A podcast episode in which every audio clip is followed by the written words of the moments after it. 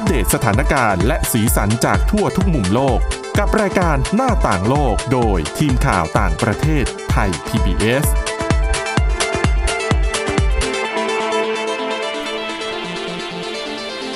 ต้อนรับคุณผู้ฟังสู่รายการหน้าต่างโลกนะครับ วันนี้พบกับเรา 3 คนเหมือนเคยผมก้าวพงศธรสุขพงศ์คุณกรีนจิราวัตรมาสุข แล้วก็น้องนักศึกษาฝึกงานของเราน้องเจมส์ครับ สวัสดีครับ สวัสดีครับผมอะวันนี้ เรามาตีมแบบฮอตๆหน่อยครับตีมแบบโลกร้อนหน่อยเรื่องสิ่งแวดล้อมนะฮะวันนี้น้องเจมส์หยิบเรื่องราวของอะไรมาฝากครับอ่าได้ข่าวว่าเป็นทีมอ่าชอบอากาศนะครับ โลกร้อนก็เลยวันนี้หยิบเรื่องไอเดียนะครับผมในการทำให้โลกไม่ร้อน แต่ว่าไอเดียนี้เนี่ยเป็นอ่าฮะไอเดียของนักวิทยาศาสตร์ครับผม เราลองไปฟังไอเดียเขากัน คือมีทีมนักวิทยาศาสตร์จาก Potsdam Institute ของประเทศเยอรมนีเนี่ยได้ออกมาอ่า แถลงการนะครับว่าเออเนี่ยได้ทำการศึกษาทำการวิจัย แล้วก็รวมไปถึงการจำลองโครงการหิมะเทียมครับผมครับผมกว่า 7.4 ล้านล้านตัน ซึ่งเขาได้บอกว่าจะเอาหิมะเทียมเนี่ยอันนี้ยังอยู่ในช่วงการทดลทดลอองงวิจัยอยู่อ่านะผม ไอหิมะเทียมพวกนี้เนี่ยสามารถเอาไปถมแผ่นน้ำแข็งในทวีปแอนตาร์กติกาได้ครับผม เป็นทวีปทางตอนใต้ของของโลกซีกโลกใต้นะครับ ซึ่งเขาบอกว่าเอาไปถมทำไม เรื่องมันเป็นอย่างนี้ครับ เรื่องมันเป็นเอ่อเรื่องมันมีอยู่ว่ามันมีงานวิจัยก่อนหน้านี้หลายปีแล้วแหละว่าน้ำทะเลอุ่นเนี่ยตอนเนี้ยกำลังถูกดันให้ไปทางแผ่นน้ำแข็งแอนตาร์กติกาครับผมทางซีกตะวันตกครับผมก็คืออ่า กระแสน้ำอุ่นเนี่ยมันกำลังไหลไป แล้วมันอาจจะไปทำให้แผ่นน้ำแข็งเหล่านี้เนี่ยมันละลายเร็วขึ้น ทีนี้ถ้ามันละลายเร็วขึ้นเนี่ยอ่ามันส่งผลให้ระดับน้ำทะเลเนี่ยอาจจะเพิ่มสูงขึ้น และประเทศหลาย ๆ ประเทศเนี่ยรวมไปถึงสหรัฐอเมริกาแล้วก็จีนเนี่ยอาจจะได้รับผลกระทบด้วย นักวิทยาศาสตร์ก็เลยบอกว่าไม่ได้การละ เราต้องหาวิธีหยุดยั้งการละลายของน้ำแข็งแผ่นนี้ก่อน นั่นครับเองครับ นั่นแหละ ทีมนักวิทยาศาสตร์ก็เลยอะไหนลองเอาหิมะเทียมสัก 7 ล้านล้านตันไปถมซิ ซึ่งเขาก็บอกมาว่าถึงแม้ว่ามันจะเป็นไอเดียที่ดีขนาดไหนเนี่ยแต่ว่าในเชิงของความเป็นจริงนะครับผมก็ยังคงเผชิญกับปัญหาอะไรหลาย ๆ อย่าง ทั้งงบประมาณ ทั้งเทคโนโลยี ทั้งกำลังคนกำลังทรัพยากรเนี่ยก็เรียกได้ว่า ถ้าให้พูดตามตรงก็ยังไกลฝันอยู่นะครับผมยังไกลจากความจริงอยู่ เพราะว่านอกจากนั้นมันก็จะมีเรื่องของการขนส่งเรื่องของการ คือจะไปผลิตกันที่นู่นเลย เพื่ออย่างนั้นมันก็ลำบากนะ เยอะแยะไปหมดครับผมอ่าทั้งการผลิตการขนส่งงบนู่นนี่นั่น แล้วน้ำดิบที่เขาเอามาใช้นี่คือน้ำจืดหรือน้ำเค็มอะน้ำเค็มครับผมเขาบอกว่าเขาจะเอาน้ำเนี่ยสูบน้ำจากทะเลเนี่ยขึ้นมาทำเป็นน้ำแข็งครับผมอื้อหือ ก็คือยิ่งพูดเนี่ยก็ยิ่งออกแนวแฟนตาซี แต่ว่าก็เป็นไอเดียที่เขาบอกว่าถ้าทำได้เนี่ย ก็จะช่วยลดการละลายของน้ำแข็งแล้วลดความเสี่ยงที่ระดับน้ำทะเลเนี่ยจะเพิ่มสูงขึ้นในอนาคตด้วย อืมอืมฮึอันนั้นก็คือเป็นปัจจัยเสี่ยงใช่ไหมใช่ครับผม ซึ่งมันมีเรื่องราวแบบมากมายมากเลย พอเราพูดถึงแบบน้ำแข็งละลายขั้วโลกนู่นนี่นั่น เราก็นึกถึงหมีด้วยใช่ไหม ใช่ล่าสุดรู้สึกว่ามีเรื่องคลื่นความร้อนอ่า ครับผมที่มันไปไกลมากแล้วเดี๋ยวนี้นะครับ เรื่องหมีที่ผมพูดเมื่อกี้ก็คือละมันมีข่าวเมื่อไม่นานมาเนี่ยที่คือเอ่อหมีออกมาหากินในเมืองหมีโพล่าเดินมาไกลมากนะครับใช่คือน้ำตัวพื้นน้ำแข็งอะ มันละลายจนไม่มีที่จะให้หมีอยู่อะอืมไม่มีแล้วทีนี้อาหารปุ๊บด้วยก็มาคุยอาหารตามกองขยะ แล้วก็มีเอ่อชาวเน็ตเนี่ยก็ถ่ายรูปแล้วก็ลงเฟซนะฮะมันก็ เสนออะไรให้เราได้เห็นหลาย ๆ อย่างนะเกี่ยวกับสิ่งโลกใบนี้ ที่มันน่าสะเทือนใจคือหมีตัวนั้นเนี่ยนอกจากจะเดินมาไกลบ้านมันแล้วด้วยเนี่ยสภาพร่างกายมันคือ แทบจะไม่ใช่หมีแล้วล่ะ เพราะว่าใช่ผอมโซมาก ๆ นะครับ นึกถึงตอนดูเรื่องไอ้นี้เลยอะอะไรนะ Golden Compass หรืออะไรสักอย่างหนึ่งที่แบบเรื่องใช่นี้ไหมผมไม่รู้จักครับผม ที่เป็นเข็มทิศแล้วก็แบบว่ามีเมียหมีคู่โลกอะซึ่งแบบมันโดนขับแล้วก็แบบโซมมาก ร่างกายโซมมากคือ ลักษณะมันเหมือนไม่ไม่เหมือนหมีอย่างอย่างที่น้องเจมบอกแหละ ครับ เออ มันดูโสมจริง ๆ แล้วก็มาคุยขยะนะฮะ อันนั้นก็คือเป็นเรื่องหนึ่งใช่ไหมแต่ว่าทีนี้ปุ๊บไอ้โลกร้อนเนี่ย ก็อย่างที่ที่รู้กันเราเคยแซวกันว่า เดี๋ยวทอดไข่กลางถนนเลยคือจำได้มันไหมเป็นเรื่องตลกแต่ว่าจริง ๆ มันไม่ใช่นะอืมณตอนเนี้ยสำนักงานอากาศแห่งสหรัฐเนี่ยเขาก็จัดการทดลองอบขนม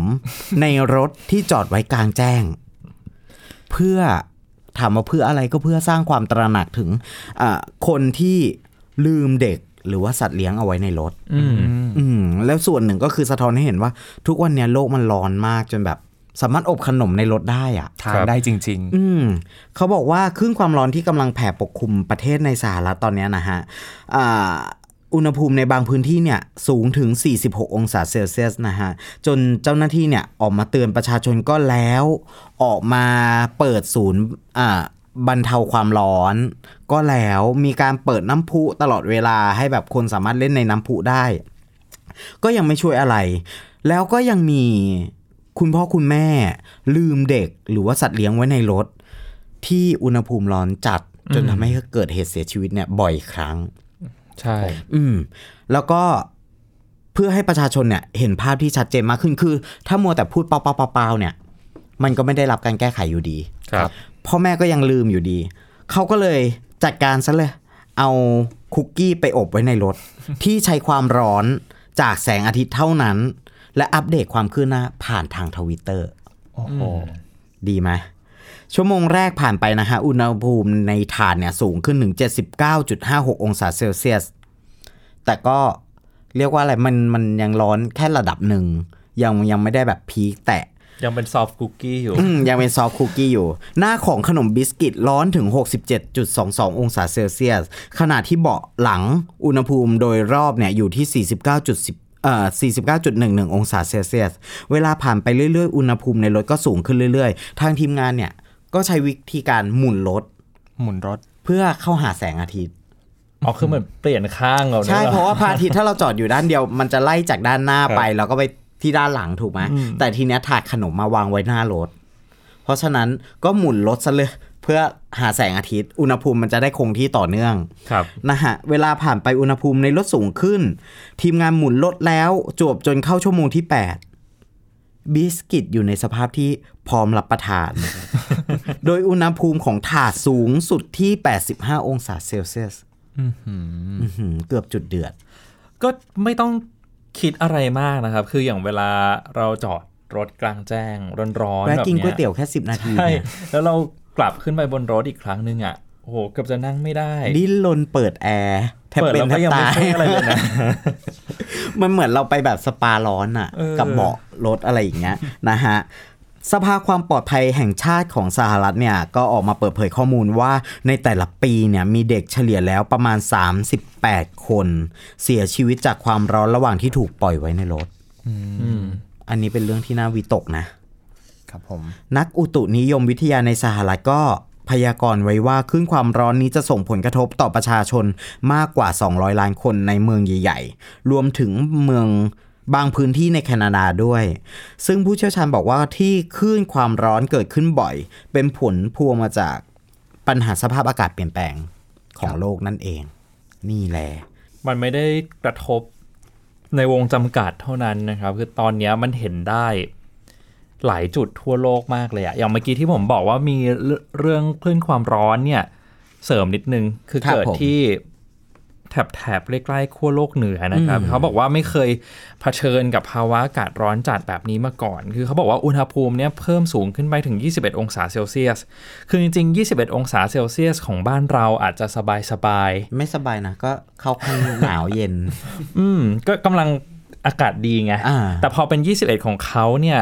มันไม่เหมือนกันละใช่เพอเขาคุ้นชินมากับสภาพที่มันเย็นมากๆ ใช่ใช่ อันนี้ก็เป็นอีกเรื่องที่น่าวิตกเหมือนกันนะครับ ซึ่งมันก็เกี่ยวข้องกันนั่นแหละ เกี่ยวกับเรื่องภาวะโลกร้อนด้วยครับอืมคือจะบอกว่าภาวะโลกร้อนตามประเทศที่เคยหนาวกับร้อน ประเทศที่เคยร้อนกับหนาว อย่างเงี้ยมันมันไปพ่วงกับพวกของสถาปนิก พ่วงกับอ่าอาคารบ้านเรือนของประเทศนั้นๆ ด้วยนะครับเพราะว่าการออกแบบอาคารบ้านเรือนต่างๆเนี่ยก็คือออกแบบมาให้สอดคล้องกับภูมิอากาศครับของประเทศนั้นๆ ถูกไหมอย่างญี่ปุ่นเนี่ยเขาก็จะมีเทคโนโลยีที่เรียกว่าอ่าสถาปนิกที่การออกแบบบ้านที่สามารถสั่นคลอนได้ เพื่อรับกับแผ่นดินไหวใช่ มันคือความฉลาดของมนุษย์ที่ที่ที่สอดคล้องกัน แต่ทีนี้ปุ๊บกลายเป็นแผ่นดินไหวมาเกิดรอบนอกแทนล่ะ ไม่ได้เกิดที่ญี่ปุ่นล่ะ ประเทศที่ไม่ได้ทำบ้านออกแบบมาเพื่อการสั่นคลอนเนี่ยก็อันตราย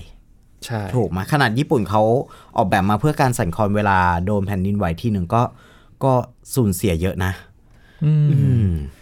เนี่ยมันเป็นประเด็นที่แก้ไม่ตกสักทีหนึ่งยังไงก็ยังไงก็ไม่ตก นะฮะเรื่องนี้ ผมพาไปดูเรื่องนี้อีกเรื่องหนึ่งดีกว่า ทาง IBM เนี่ยเมื่อสัปดาห์ที่แล้วผมพาไปดูเรื่องเออไปฟังเรื่องของ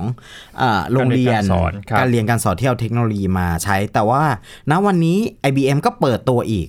เปิดตัวลิ้นอิเล็กทรอนิกลิ้นลิ้นอิเล็กทรอนิกส์ลิ้นลิ้นลิ้นในปากเราเนี่ยครับนะฮะเขาเรียกว่าเป็นเครื่อง Hypertaste นะฮะเป็นเครื่องที่เอาไว้จุ่ม เพื่อรู้ว่าของเหลวเนี่ย มันคืออะไร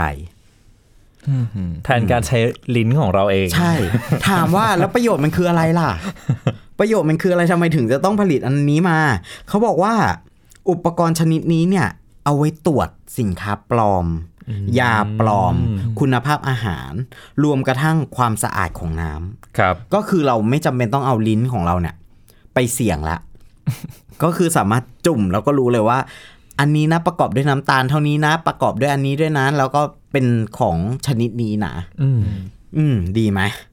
น่าสนใจอันนี้ อืม เขาบอกว่าเจ้าตัว Hypertaste ตัวเนี้ย หรือว่าลิ้นอิเล็กทรอนิกส์เนี่ย มีรูปร่างเป็นทรงกลมแบนครับ ๆ วางบนแก้วน้ำเหมือนเวลาเราเอามะนาวเสียบไว้ บนขอบแก้วอะอ่า แนวขวางแล้วก็เสียบไว้ปุ๊บ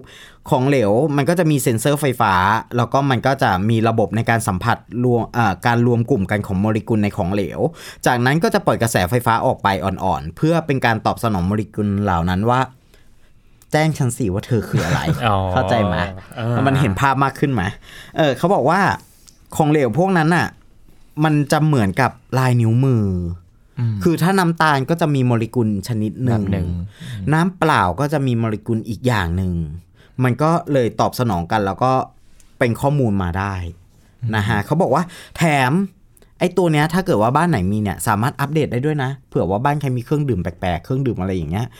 ก็เอาเนี้ยจิ้มแล้วก็ทำการอัปเดตว่าอันนี้คือของใหม่อ๋อให้มัน save มันจะมีเข้าไประบบใหเลย sync เป็นผ่านอินเทอร์เน็ตอะฮะคือของ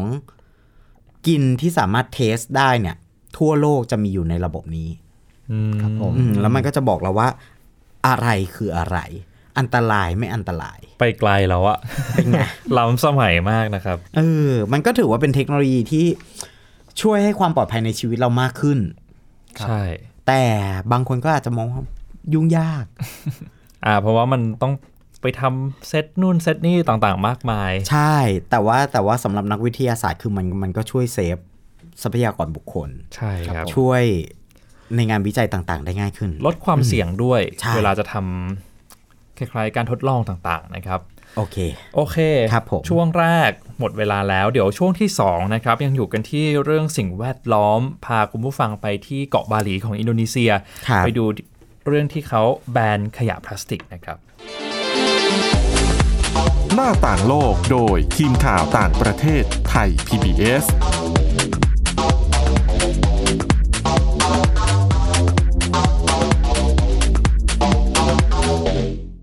เพียงแค่มีสมาร์ทโฟน ก็ฟังได้ไทย PBS ดิจิทัล Radio สถานีวิทยุดิจิทัลจากไทย PBS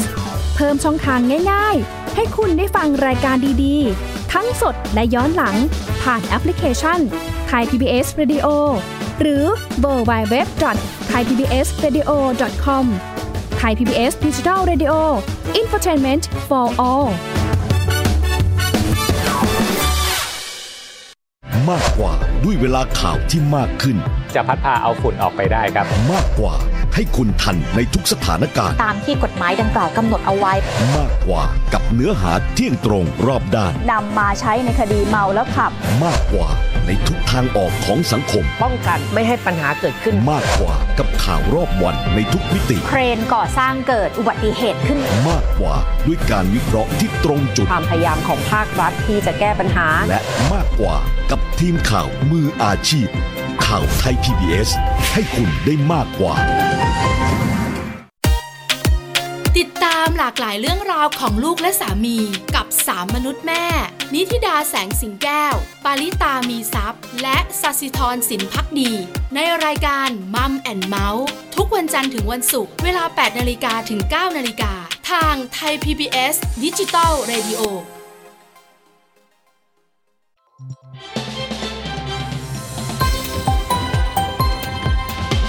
กำลังรับฟัง ไทย PBS ดิจิทัล Radio วิทยุข่าวสารสาระ เพื่อสาธารณะและสังคม หน้าต่างโลกโดยทีมข่าวต่างประเทศไทย PBS กลับมาสู่ช่วงที่ 2 ของรายการหน้าต่างโลกนะครับ อย่างที่เมื่อกี้บอกไว้ว่าช่วงนี้จะพาไปที่ดินแดนหมื่นเกาะ อย่างอินโดนีเซีย แล้วไปที่เกาะบาหลีด้วยครับ เพราะว่าไปดูสถานการณ์เรื่องการห้ามใช้ถุงพลาสติกกันหน่อยอืมคือเรื่องนี้ก็กำลังมาแรงเหมือนกันนะคุณกรีน ใช่ไม่ว่าจะเป็นทั้งในไทยหรือว่าต่างชาติตอนนี้กำลังเกิดกลุ่มรณรงค์กันเยอะมาก รวมถึงบนเวทีอาเซียนด้วยอืมนะครับ ทีนี้เกาะบาหลีเขาอาจจะถือว่าล้ำหน้าชาติอื่น ๆ ในอาเซียนก็ได้นะ เพราะว่าตอนนี้เขาประกาศนำร่องห้ามใช้ถุงพลาสติกแล้วนะครับ แล้วก็หลอดดูดน้ำเนี่ยที่ใช้เพียงครั้งเดียวทิ้ง รวมถึงโฟมเขาบอกว่าเป็นการสร้างประวัติศาสตร์ครั้งยิ่งใหญ่เลยก็ว่าได้เพื่อคืนความสมดุลให้กับระบบนิเวศของเกาะบาหลีอืมอย่างที่ทราบกันดีนะครับว่าเกาะบาหลีก็ถือว่าเป็นสถานที่ท่องเที่ยวสำคัญของอินโดนีเซียด้วย ครับผมอืมแล้วก็กฎหมายฉบับนี้นะครับเพิ่งประกาศบังคับใช้อย่างเป็นทางการเมื่อวันที่ 23 มิถุนายนนี้เองครับ แล้วก็มันตรงกับช่วงที่เรามีประชุมอาเซียนกันพอดีเนาะอืมยี่สิบสองยี่สิบสามอืมก็ถือเลยถือว่าเป็นความก้าวหน้าอย่างหนึ่งด้วย ทั้งทั้งๆที่ชาติอื่นๆ นอกเหนือจากอินโดนีเซีย หรือแม้แต่ในอินโดนีเซียเองเนี่ยแหละ แต่ว่าเป็นพื้นที่อื่นๆ ก็ยังคงเผชิญกับปัญหาขยะพลาสติกอย่างมากเลยทีเดียวอืนะ มอืมมันเรื่องมันเริ่มแดงมาจากเรื่องของการนำเข้าพลาสติกตอนนั้นที่ที่ฟิลิปปินส์ก็ส่งกลับแคนาดาใช่ไหมใช่ครับนำเข้าขยะรีไซเคิลแล้วของไทยเองก็มันเกิดเรื่องประจวบเหมาะกันช่วงนั้นพอดีเอ่อตู้คอนเทนเนอร์ที่นำเข้าขยะพลาสติกระเบิดใช่ไฟไหม้ไฟไหม้นะครับใช่ไหมแล้วมันก็ประจวบเหมาะกับที่ทั่วโลกเนี่ยกำลังรณรงค์ เรื่องสิ่งแวดล้อมเรื่องสิ่งแวดล้อมด้วยเรื่องของการใช้พลาสติก มีการผลิตหลอดที่ทำมาจากข้าวครับมีการห้างสรรพสินค้างดแจกถุงพลาสติกอ่ามีการต้องนำของไปเองเกิดเป็น viral ถุงผ้าการนำกล่องไปใส่ของใช่การนำสิ่งของต่างๆ ไปใส่ของเพื่อที่จะบรรทุกกลับมา ครับอืมคือกฎหมายเนี่ยประกาศเมื่อวันที่ 23 มิถุนาครับผยมนทีนี้ก่อนการประกาศกฎหมายทางการบาหลีเขาก็เตรียมการมาล่วงหน้าแล้ว 6 เดือนนะครับ ให้ผู้ประกอบการเนี่ยปรับตัว หมายความว่านับจากนี้ชาวบาหลีทั้งระดับที่เป็นเจ้าของกิจการห้างร้าน หรือว่าประชาชนทั่วทั้งเกาะเฉพาะเกาะบาหลีนะครับก็จะมีการปรับเปลี่ยนบรรจุภัณฑ์ก็คือไม่ใช้ถุงพลาสติกอีกต่อไปแล้วอาจจะใช้วัสดุทดแทนอืมวัสดุทดแทนตรงนี้ก็มี ทั้งข้าวใช่แป้ครับงแต่ของไทยเฟี้ยวกว่า ของไทยเป็นอะไรครับใช้เป็นใบไม้แล้วเอาไปอัดแห้ง เป็นจาน เออ ดีไหมหรือบางคนบางคนเห็นพี่ๆผู้ผู้ประกาศของเราใช้เป็นกลวยอ่ากลวยใบตองเวลาไปตลาดนะครับอ่าไปใส่แบบพริกไปใส่อะไรแบบนี้อ่าฮะอืมแล้วก็มีการใช้ใบใบไม้จากต้นหนึ่งเนี่ย ไม่แน่ใจว่าเป็นต้นจากหรือเปล่า แต่ว่า เมื่อเอามาสารพันกันดีๆ แล้วอะมันสามารถรองน้ำได้ครับ ก็ใช้เป็นกระบวยทานน้ำแทนแก้วแทนแก้วพลาสติกแทนถุงพลาสติกต่างใช่ คือผู้ว่าราชการจังหวัดบาหลีนะครับครับเขาผม ก็ คาดหวังไว้แหละว่านโยบายแบนพลาสติกในครั้งนี้เนี่ยตั้งเป้าที่จะลดของเสียจากพลาสติกที่ลงไปสู่ทะเล 70%ภายในปีนี้นะครับ ซึ่งเขาก็ยอมรับว่าขยะที่เกิดขึ้นบนเกาะบาหลี 80%มาจากผู้ประกอบการ แล้วก็คนบนเกาะเองอย่างที่ เพิ่งบอกไปว่าเป็นสถานที่ท่องเที่ยวอะนะครับมีทั้งนักท่องเที่ยว มีทั้งชาวอินโดนีเซียเข้าไปพลุกพล่านเป็นจำนวนมากเพราะฉะนั้นขยะมันก็เพิ่มจำนวนขึ้นมา เป็นเงาตามตัว แล้วก็ก่อนหน้านี้เนี่ยรัฐบาลอินโดนีเซียมีแผนปฏิบัติการระดับชาติอยู่แล้ว ทุ่มงบประมาณสูงถึง 1,000 ล้านดอลลาร์สหรัฐ เพื่อลดปริมาณขยะในมหาสมุทรให้ได้ 70%ภายในปี 2568 ด้วยๆตอนนี้พอทุกคนแบบ รณรงค์เรื่องของขยะเซฟขยะต่างๆ ภาพมันก็ยิ่งออกมาเยอะนะ ภาพที่สัตว์ตายเพราะว่ากินพลาสติก ภาพสัตว์ติดตะข่ายตใช่่างๆล่าสุดเนี่ยเหมือนจะเป็นภาพที่ไวรัลมากในโลกออนไลน์นะครับ เป็นฉลามอืมที่โดนพลาสติกครอบคอไว้อะช่วงช่วงลำตัวไว้ตั้งแต่เด็กๆเลย แล้วพอทีนี้โตมาเนี่ย พลาสติกก็เลยไปกินเนื้อออืมก็เลย เหมือนตัวเกือบขาดนะครับ แต่ว่าดีที่มีเจ้าหน้าที่ไปช่วยไว้ได้อืมที่เอางี้กลับมาที่อินโดนีเซียอีกนิดครับนึงผมคือสาเหตุที่อินโดนีเซียเขาเอาจริงเอาจังมากนะครับ โดยเฉพาะที่เกาะบาหลีเนี่ยเขาบอกว่าอินโดนีเซียเป็นประเทศที่สร้างขยะทะเลมากเป็นอันดับสองของของโลกนะครับ มีปริมาณขยะทะเลเนี่ยประมาณ 3 ล้านตันต่อปี แล้วก็มีอาณาบริเวณครอบคลุมพื้นที่ 1.9 ล้านตารางกิโลเมตรนะครับ ครับผมอืมนั่นแหละมันก็เลยเป็นประเด็นที่ทำไมอินโดนีเซียถึงเอาจริงเอาจังมาก โดยเฉพาะบนเกาะบาหลี คือจริง ๆ ก่อนหน้านี้เมื่อประมาณ 4-5 วันที่ผ่านมา กัมพูชา เขาก็เริ่มส่งขยะกลับประเทศต้นทางเหมือนกันนะ หลังจากที่เห็นใครล่ะฟิลิปปินส์ใช่ไหมฟิลิปปินส์ก็เดินหน้าเอาจริงเอาจังแล้ว แล้วก็มีอินโดนีเซียด้วยที่ส่งขยะกลับประเทศต้นทาง ล่าสุดก็คือกัมพูชานะครับที่ส่งขยะจำนวนมากเลยทีเดียวประมาณ 1 1,000 ตันอะไปยังสหรัฐแล้วก็แคนาดาอืมแล้วก็บอกด้วยว่าประเทศเขาไม่ใช่ถังขยะของใครอืมจริงๆ ไทย PBS อะนำเสนอเรื่องขยะมาหลายครั้งมากนะครับนำเสนอคือมาติดตตามลอดต่อเนื่องด้วยหลาย ๆ โต๊ะเนี่ยก็ช่วยกัน คือ อยากให้คุณผู้ฟังแยกก่อนว่าจริงๆ ขยะพลาสติก มันก็เป็นส่วนหนึ่งของปัญหาขยะการค้าขยะที่ตอนนี้เราเห็นเห็นกันอยู่ แล้วสาเหตุที่ตอนนี้ชาติในอาเซียนหลาย ๆ ชาติเนี่ยเจอกับปัญหานี้ก็เพราะว่าจีนเขาเริ่มแบนการนำเข้าขยะพลาสติกแล้ว เพราะฉะนั้นมันเลยทำให้สายพานของขยะพลาสติกทั่วโลกเนี่ยมันเบี่ยงจากจีนมาที่อาเซียนแทนอืมทีนี้มันก็เลยเป็น เครื่องชี้วัดแล้วล่ะ เป็นบททดสอบสำคัญนะครับของชาติในอาเซียนว่าชาติไหนจะมีมาตรการที่แข็งแกร่งมากกว่ากัน อืมอืมในการรับมือกับขยะพลาสติก แต่การคือจะบอกว่ายังไงล่ะ ในสำนักข่าวเราอะก็ก็ตื่นตัวนะ กับเรื่องนี้นะ ก็มีการแข่งกันมีการ challenge กัน plastic less อะไรสักอย่างอ่านึ่งผมเห็นอยู่บาใช่งไหมโต๊ะนะฮะ ก็มีการแข่งกันโดยการแบบว่า วันนี้ห่อข้าวมานะ แต่ว่าใช้เป็นพลาสติกเอ่อเป็นเป็นกล่องข้าวพลาสติกที่รียูสได้ก็คือใช้แล้วล้างแล้วก็ใช้อีกอะไรอย่างเงี้ยอืมมีการซื้อของบอกว่าไม่ต้องมีพกถุงผ้ามาเอง ให้ใส่ถุงผ้ามันเลย คือบางคนอาจจะใช้โซเชียลมีเดียนั่นแหละเป็นสื่อกลางในการบอกว่า เออวันนี้เราทำได้หรือเปล่า ซึ่ง ถ้าเราทำให้มันสนุกอะ่ะ มันก็จะช่วยในการลดการใช้พลาสติกไปในตัวด้วยนะครับก็เนี่ยก็มีการสรุปกันว่าแบบว่าเออแต่ละวันเนี่ยฉันใช้พลาสติกไปแค่กี่ชิ้น อ่านก็อะไรสนุกดีนะอย่างเงี้ยเออบางทีเราก็ก็ทำอ่านใช่คือคืออ่านประมวลมาเรื่อยๆเนี่ยนะครับ ปัญหาใหญ่ ๆ ก็คือผู้ประกอบการเจ้าหน้าที่ในห้างเนี่ยยังไม่ค่อยอินกับโครงการนี้สักเท่าไหร่แต่ตอนนี้มันก็มันก็เริ่มแล้วอย่างเช่นอ่าห้างแถวแถวๆแจ้งวัฒนาก็จะมีทุกวันพุธ จะงดแจกถุงพลาสติกครับก็คือไม่ไม่ไม่เวลาซื้อของจะไม่ได้ถุงพลาสติกกลับไปนะ คุณจะต้องหาทางขนออกไปเอง ไม่ว่าจะเป็นกล่องเอยรถเข็นเอยอะไรก็แล้วแต่แหละ แต่ว่าก็คุณก็จะต้องหาวิธีมา แล้วก็อย่างอย่างที่ผมบอกว่าในในสถานีข่าวของเราก็มีการตื่นตัวเรื่องนี้ บางคนก็ใช้วิธีเนี้ยเป็นสื่อในการชี้จุดชี้เป้าว่า เออมาช้อปปิ้งที่นี่นะ แจกถุงกระดาษในการใส่ของกลับอะไรอย่างเงี้ยมันคืก็อมีก็เป็นไอเดียดีแหละนะครับสำหรับการลดการใช้ถุงพลาสติกอืมต้องดูว่ามันจะสำเร็จขนาดไหนนะก็ก็อยากให้มันสำเร็จนะคือตอนนี้โอเคปัญหามันอยู่ที่ผู้ประกอบการด้วย เจ้าหน้าที่ในห้างด้วย แล้วก็คนทั่วๆไปอย่างเราๆด้วยนะครับ ที่บางทียังขี้แน่นเกียอจนแบแหละกอะเอาจริง ๆ คนเราก็จะแบบจะมีความคิดที่แบบว่า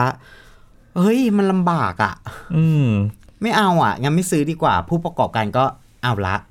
ขายไม่ได้ อย่างเงี้ย ไม่อยากจะถือเยอะ ๆ อะไรแบบนี้อืมใช่ก็ต้องอยู่ที่เราคอยยังไงล่ะส่งเสริมด้วยเนาะใช่อืมยังไงเราก็ติดตามเรื่องนี้ออกอากาศเรื่อยๆ แหละ ใช่ เดี๋ยวถ้ามีความคืบหน้านะครับ ประเทศครับไหนผมที่เขาใช้เทคโนโลยีต่างๆ มาช่วยลดการใช้พลาสติก ก็จะเอามาเล่าให้คุณผู้ฟังฟังกัน เรื่อยๆนะครับ เอาล่ะวันนี้หมดเวลาแล้วสำหรับรายการหน้าต่างโลกนะครับ เราทั้ง 3 คนลากันไปก่อน สวัสดีครับ สวัสดีครับ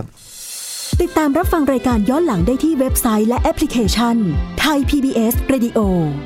ไททย PBS ดิจิทัล Radio วิทยุข่าวสารสาระ เพื่อสาธารณะและสังคม